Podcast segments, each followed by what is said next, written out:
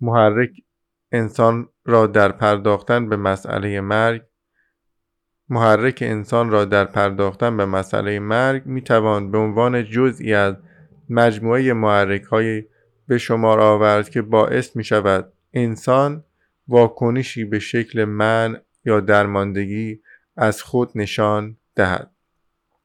و این یعنی آدم ها از مرگ می ترسند و این ترس همه جایی و همیشگی است و چیزی نیست که مربوط به مکان یا زمان خاصی باشد و همین ترس از مرگ محرکی از قوی برای انکار آن. شاید بگویید که با این تبیین درباره علت اینکه چرا روایت های دینی اندیشه حیات پس از مرگ را پیش می‌کشند موافق نیستید. ممکن است فکر کنید که این روایت ها حاکی از حقیقتی درباره بقا هستند نه گرایش های روانشناختی انسان. اما تبیین روانشناختی این موضوع نه تنها ساده تر که آزمون پذیر هم هست اما از آن سو آن تبیین هایی که از بقا سخن می‌گویند در بهترین حالت نظری و بسیار پیچیدند در بهترین حالت نظری و بسیار پیچیدند و آزمودن آنها نه به طور مستقیم ممکن است و نه به صورت غیر مستقیم. پس باور به بقا بر مبنای روایت های دینی باوری مبتنی بر ایمان است نه مبتنی بر شواهد و مدارک کافی. مسئله فقط این نیست که این باور ایمانی با بهترین شواهد موجود هم در تناقض است. خب این از روایت های کهن دینی. حالا برویم سراغ روایت های جدید درباره پدیده های فراروانشناختی. این روایت ها در جزئیات کمی با هم تفاوت دارند. اما تمام آنها را به طور کلی می توان بر اساس سه نوع اصلی پدیده هایی که توصیف می کنند طبقه بندی کرد. نوع اول خاطرات زندگی های قبل نوع دوم توهم دیدار با درگذشتگان و نوع سوم تجربه مردن و به زندگی بازگشتن. به دلیل آنکه هر کدام از اینها شامل مقولات فرعی هم می شود ممکن است اینطور به نظر بیاید که به این ترتیب انواع و اقسام دلایل در اختیار ماست. اما در تمام دلایلی که بر چنین شواهد و مدارکی مبتنیاند یک نقطه مشترک ساده وجود دارد. تمام آنها را می توان در دو مقدمه و یک نتیجه گنجانید. مقدمه یک پدیده های غیر معمولی رخ دادند. توهم دیداری خاطری زندگی پیشین تجربه غیر عادی و مانند اینها. مقدمه دو که معمولا مقدمه مزمر است. بهترین تبیین این پدیده های غیر معمولی بر این دلالت می کند که کسی پس از مرگ زنده مانده است. نتیجه کسی پس از مرگ زنده مانده است. مشکل این است که در تمام استدلال از این دست هیچگاه تنها با این تبیین درباره این پدیده ها روبرو نیستیم. گزارش ها راجع به پدیده های غیر معمولی را به چهار طریق می توان تبیین کرد. یک حق بازی. دو اوضاع و احوال ناشنا اما معمولی. سه پدیده های فراروانشناسی مثل ادراک فراحسی. چهار بقا پس از مرگ. مثلا اگر فردی بر اثر خواب مغناطیسی ادعا کند کاری را به یاد می آورد که در زندگی گذشتش انجام داده است. این ادعا را به چهار صورت می توان توضیح داد. می تواند حیله باشد یعنی حق بازی یا ممکن است به وضوح اطلاعاتی را به خاطر آورد که آن را به طریقی معمولی فرا گرفته است اما فراموش کرده است به چه طریق. یا ممکن است ادراکی فراحسی داشته باشد یعنی از زندگی پیشین چیزی را به یاد نمی آورد بلکه شاید اینها اطلاعاتی باشد که از راهی غیر معمول به دست آمده است یا اینکه او واقعا زندگی پیشینی را به یاد می آورد. این چهار امکان را باید با یکدیگر بسنجیم برای آنکه شواهد و قراین نشان دهند که کسانی حیات پس از مرگ داشتند باید این شواهد بیشتر به نفع فرضیه بقا یعنی چهارمین تبیین ممکن باشند تا آن سه فرضیه دیگر. آنان که به اخبار چنین پدیده های غیر معمولی توجه می کنند غالبا بیخبرند که برای تبیین آنها چهار احتمال وجود دارد. و غالبا فرض می کنند که تنها راه تبیین این قبیل پدیده ها همان تبیین چهارم یعنی فرضیه بقاست.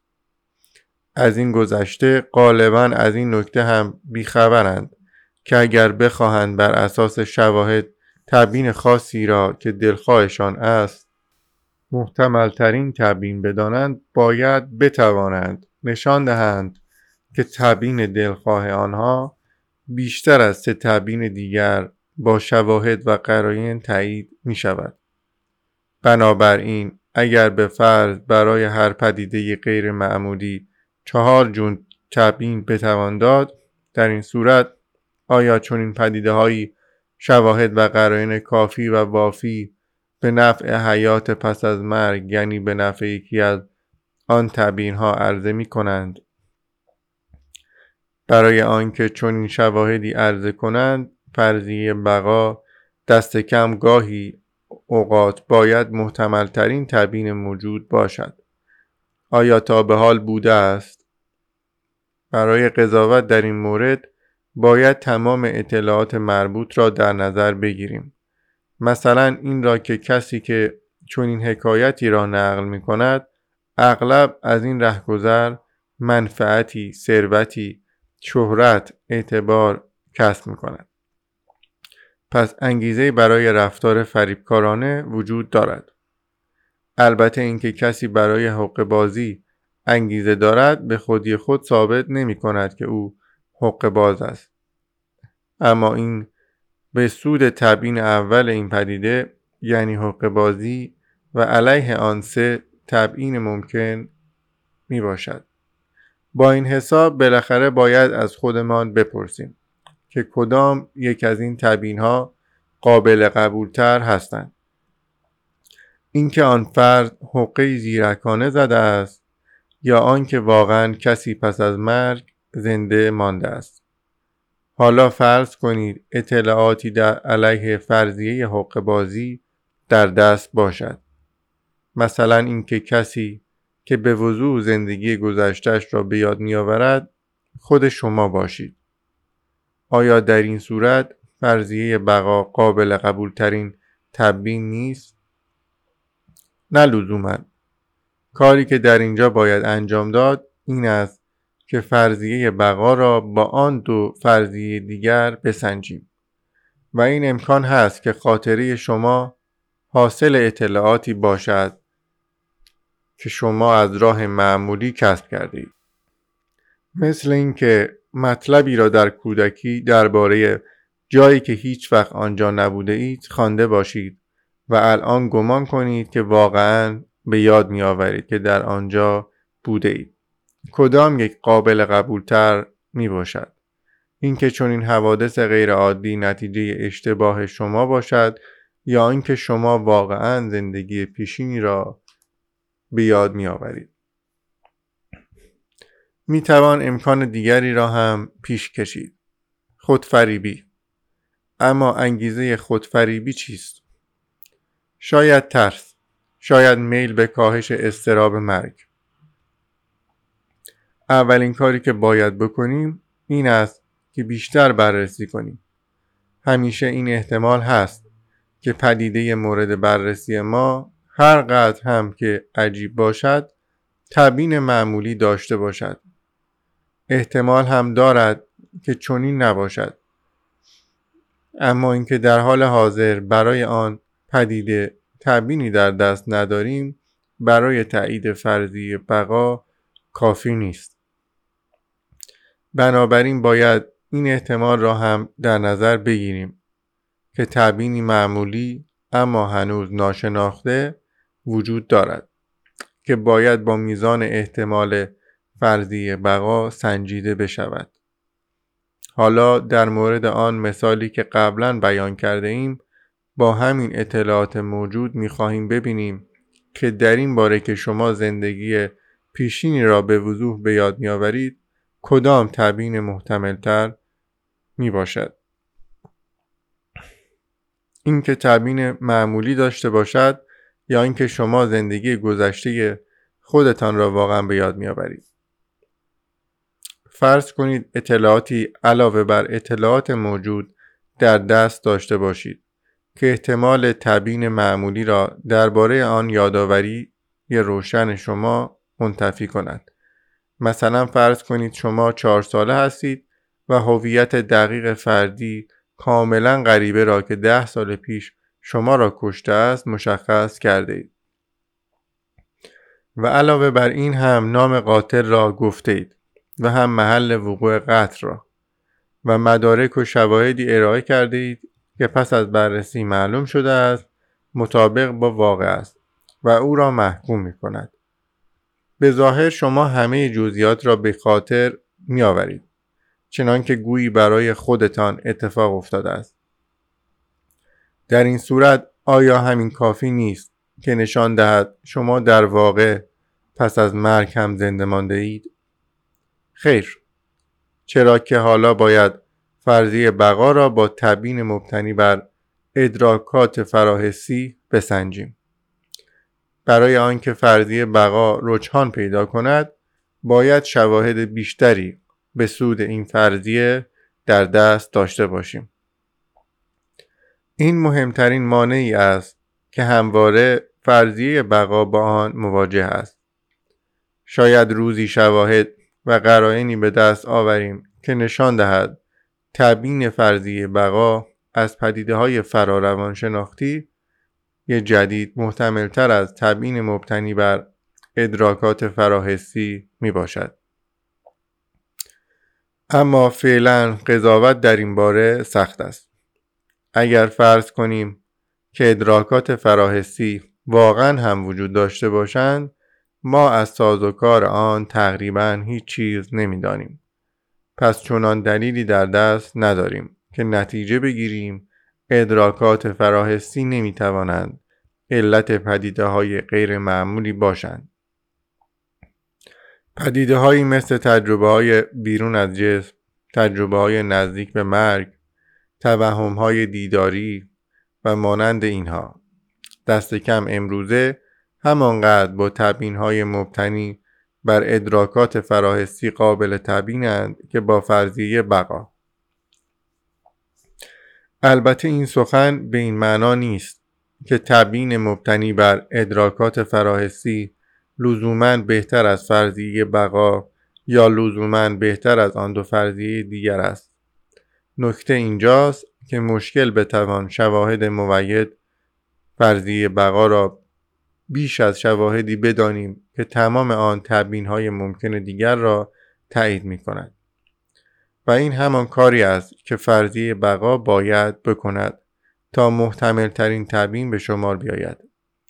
در نتیجه روایت هایی که امروزه درباره پدیده های فراروانشناختی نقل می شوند هیچ کدام شواهد کافی برای این باور ارائه نمی کنند که آدمیان پس از مرگ هم زنده می مانند.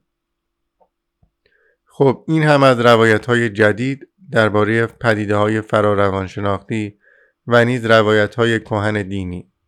اما این حرفها ما را به کجا می‌برد به همان جا که آغاز کرده بودیم. یعنی زندگی قبل از مرگ.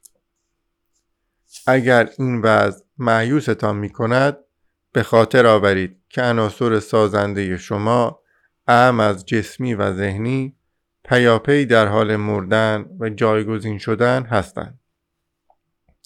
زندگی معمولی هر روزه ما خود مانند نوعی حیات پس از مرگ است. پس با این حساب ما حیات پس از مرگ داریم. اما این حیات را در جایی داریم که هرگز انتظار نداشتیم. همینجا. قسمت دوازدهم معنا.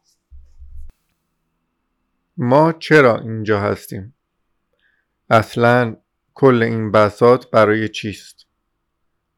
آیا مقصود و معنایی برای زندگی هست؟ هر کسی بالاخره یک روزی این سوالها را خواهد پرسید ما به خصوص در دوران کودکی و پیری از خودمان می‌پرسیم یعنی چه؟ آخر اینها چه معنایی دارد؟ البته بیشتر وقتها آنقدر در تکاپوی کسب موفقیتیم که در فکر معنا نیستیم اما با این همه شاید باز هم پس پشت ذهنمان این سوال ها وجود داشته باشد. حالا بیایید ببینیم وقتی اینها را می‌پرسیم واقعا چه می‌خواهیم بدانیم. فرض کنید در مجلسی هستید هم شما بودن در میان آن جمع را دوست دارید و هم آنان را از بودن در کنار خودتان شامل لذت می کنید. همه چیز رو به راه است. موسیقی عالی است و غذا و نوشیدنی خوب و خوشمزه. فکر همه چیز را کردند. خیال همه راحت است. کسی لازم نیست کاری بکند. همه چیز باب دل افراد است و همه دارند از مجلس لذت می‌برند. ناگهان یکی از میهمانها رویش را به شما می کند و می‌پرسد ما چرا اینجا آمدیم؟ منظور از این مهمانی چیست؟ شاید فکر کنید که این سوال بیجایی است. بله، اگر مجلس بیخودی بود و بد میگذشت شاید می‌گفتید که این سوالها به جا هستند. اما الان که اینطور نیست. در مورد پرسش از معنای زندگی هم قضیه همینطور است. وقتی زندگی بر وفق مراد ماست آنقدر داریم لذت می‌بریم که از معنای زندگی نمی‌پرسیم. اما وقتی زندگی به تقلا و کشمکشی کشنده تبدیل می شود این پرسش بر سرمان آوار می شود اما نه به خاطر اینکه به دنبال پاسخ این پرسش هستیم که معنای زندگی چیست بلکه می خواهیم به مصیبتمان پایان بدهیم. پس دغدغه ما حل مسئله معنای زندگی نیست. دغدغه ما حل مشکلات زندگی است. همه ما می‌خواهیم اوقات خوشی را داشته باشیم و ظاهرا هر کدام از ما دستورالعملی هم برای خودمان داریم. با این حال تقریبا همه ما در تقلا و کشمکش هستیم. پس قاعدتا باید اشکالی در این دستور ها باشد. تقریبا همه آدم ها و در همه جای دنیا و نه فقط آنان که در فقیرترین نقاط جهان زندگی می کنند در تقلا و کشمکشند. گرچه فقرا فقط برای بقا می جنگند اما تقریبا همه آدم ها چه فقیر و چه غنی همیشه و در همه جا در تقلا و کشمکش هستند. به راستی چرا؟ در این باره چه کاری از دستمان برمی آید آیا این همان چیزی نیست که وقتی خار خار معنای زندگی به جای ما میافتد می‌خواهیم بدانیم؟ پاسخهای نظری می‌تواند اهمیت نظری داشته باشد اما به درد زندگی نمی‌خورد. امروزه با وجود تمام کتاب های فلسفی و رمان هایی که نوشته شده است و با وجود تمام ترانه ها، شعرها و فیلم ها آدم ها هنوز هم در تقلا و کشمکش هستند. به پرسش ما درباره معنای زندگی پاسخهای بسیاری دادند. به صورت جدی یا به تنز هوشمندانه یا احمقانه اما هیچ کدام از آنها نتوانستند مهر پایانی بر تقلا و کشمکش ما باشند. چرا؟ مشکل ما این نیست که به پرسش معنای زندگی چیست.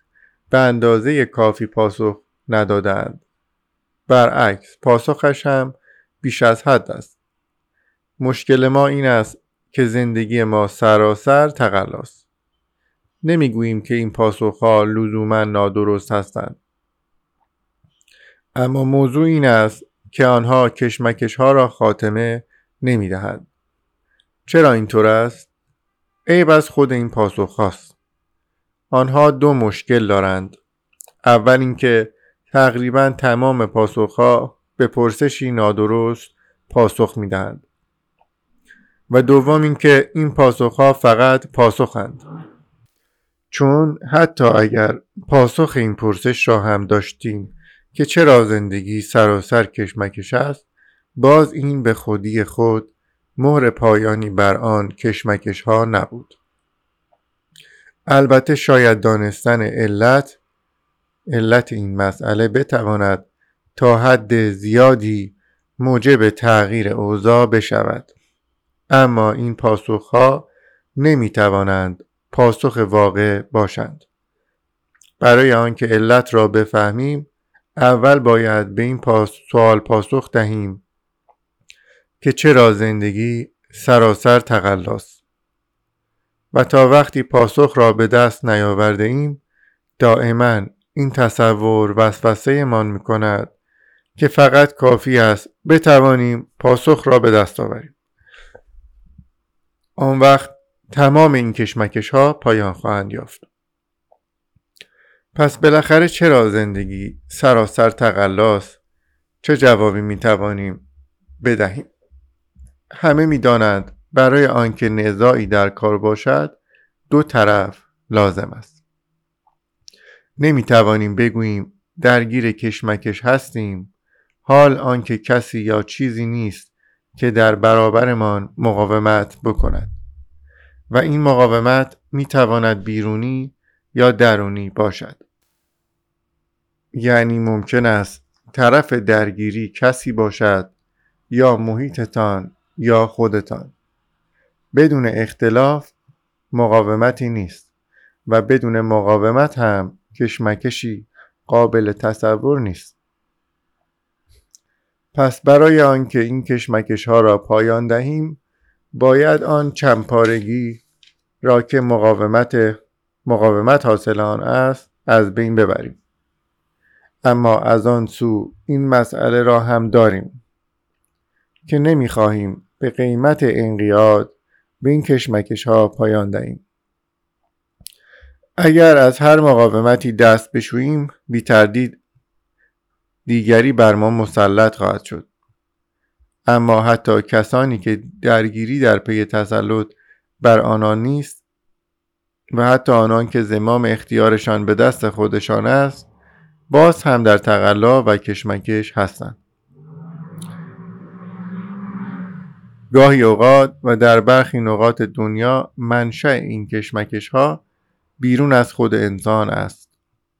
اما همیشه و در همه جای دنیا این کشمکش ها منشأ درونی داشتند در درون شما چه کشمکشی برپاست الان دارید این کتاب را می‌خوانید و احتمالا کسی تهدیدتان نمی کند. اما این احتمال هست که کشمکشی درونی عذابتان بدهد. چگونه می توانید بدون این کشمکش های درونی به سر ببرید؟ آیا این همان چیزی نیست که معمولا وقتی خارخار سوال درباره معنای زندگی به جانتان میافتد می‌خواهید بدانید.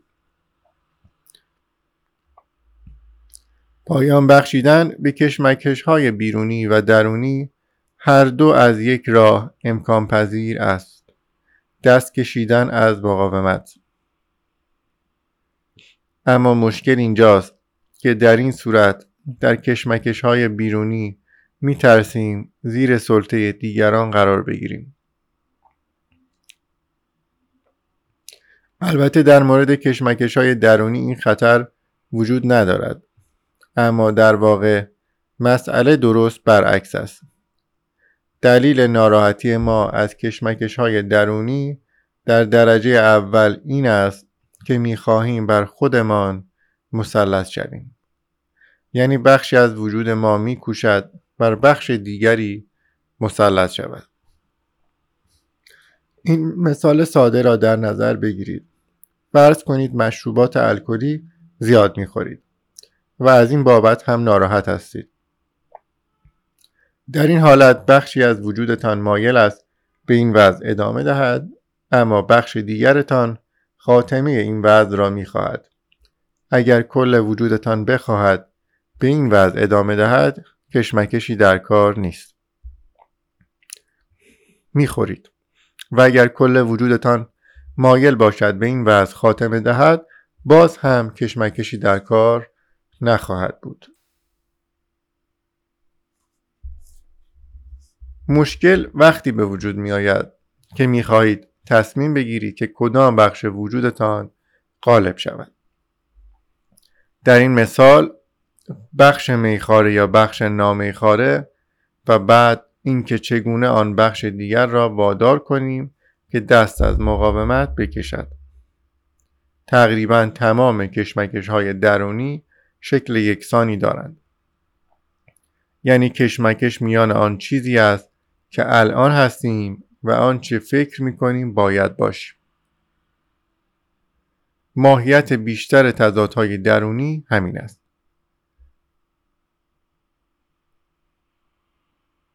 پس با این حساب غلبه باید با کدام بخش باشد؟ خود بلفعل شما که همین الان وجود دارد یا خود آرمانی شما که شاید روزی در آینده به وجود آید؟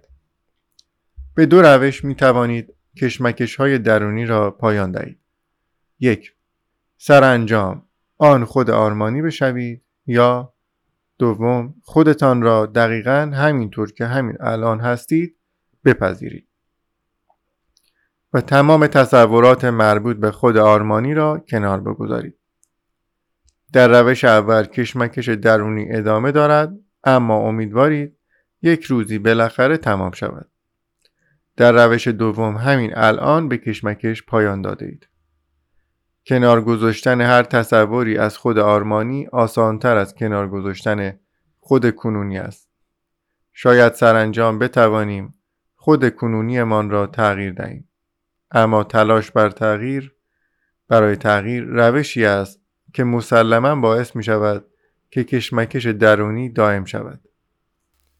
خب برگردیم به همان مثال قبلی در کشمکش درونی میان خود خود میخاره و خود نامیخاره کدوم پیروز است. اگر عامل تضاد در درون شما تنش میان خود میخاره است با آنچه می‌خواهید بشوید باید بگوییم اجالتا میخاره پیروز است. نمی‌گوییم که میخاره لزوما همواره میخاره باقی میماند. شاید بماند اما ضرورتی در کار نیست. از سوی دیگر پذیرش واقعیت میخاره بودن پذیرش بیقید و شرط بدون آنکه بخواهیم خود را تغییر دهیم همانطور که خواهیم دید می‌تواند راه خوبی برای ترک میخارگی باشد. شاید این تحول تدریجی اتفاق نیفتد اما این احتمال هم هست که اتفاق بیفتد. به هر حال یک چیز قطعی است. اگر ترک کنید بیمشقت ترک کرده اید اما اگر الکلی باشید چه؟ آیا دست شستن از تمام مقاومت ها به نابودی و مرگ نمی انجامد؟ شاید اما دست و پنجه نرم کردن با احتیاط هم شاید به نابودی و مرگ بیانجامد.